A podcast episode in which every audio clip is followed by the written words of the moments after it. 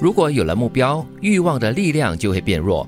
比方说，打算存到一笔钱去投资，买名牌包的欲望就会弱，因为买名牌包会干扰存钱的进度。如果你不想要老是被欲望拉着跑，可以试试设一个目标。这是蔡康永的名言金句，这个做法好像还蛮管用的哦。所以是要有目标，那么你的欲望才会有。对，你的这个目标可能就是要跟这个欲望有一点点关系吧。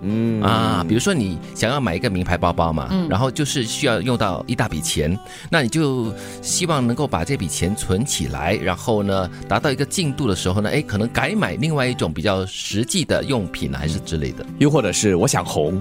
对吧？所以我就给自己的这个社交媒体设下一个我要有多少千的这个追随者啊，这样比较具体的目标嘛。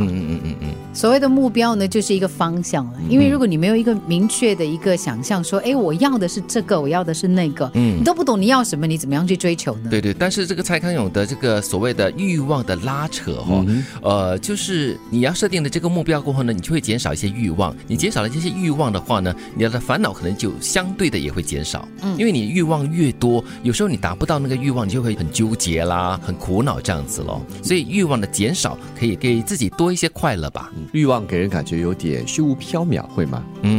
让你有时失去方向。对，所以有了一个目标的话，至少不会真的是被牵着鼻子走。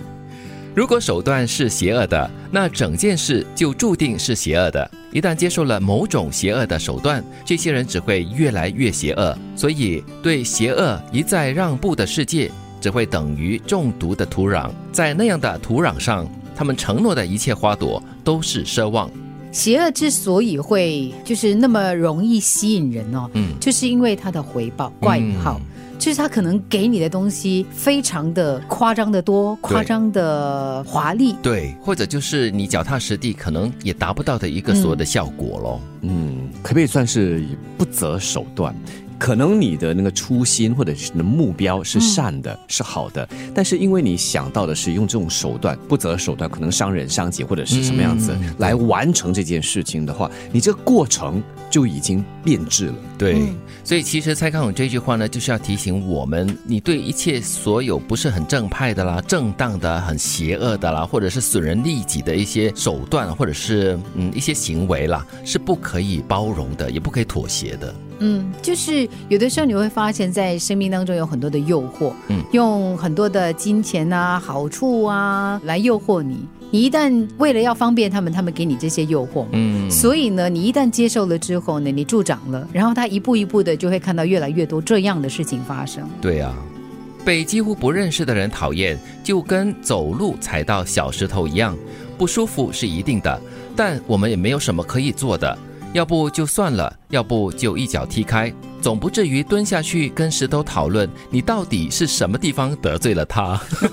好幽默，有必要吗？对，真的没有必要。小石头太多了，是对吧？你要就是跨过去，要么就踩过去，不小心踩到的话，忍一忍，哎呀，倒霉，就这样子了。对，不能够做什么东西的。对，其实也提醒我们啦，就是我们在对于别人评头论足的时候，你有这个立场跟权利做这件事吗？对，而且你有必要去在乎一些没有立场的或者是没有根据的一些指责或者是磨难嘛，对不对？这里就说嘛，就不需要每颗石头都蹲下来跟他讨论，不需要花这样的时间、精力来纠结于此。所以他这里提的就是很无谓的一种浪费时间吧，跟他们妥协或者是跟他们讨论咯。对，如果有了目标，欲望的力量就会变弱。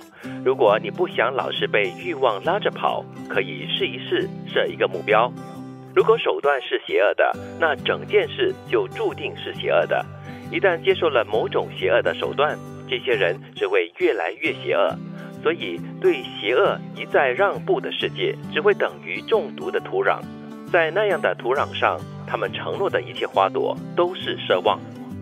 被几乎不认识的人讨厌，就跟走路踩到小石头一样，不舒服是一定的，但我们也没什么可以做的。要不就算了，要不就一脚踢开，总不至于蹲下去跟石头讨论你到底是什么地方得罪了他。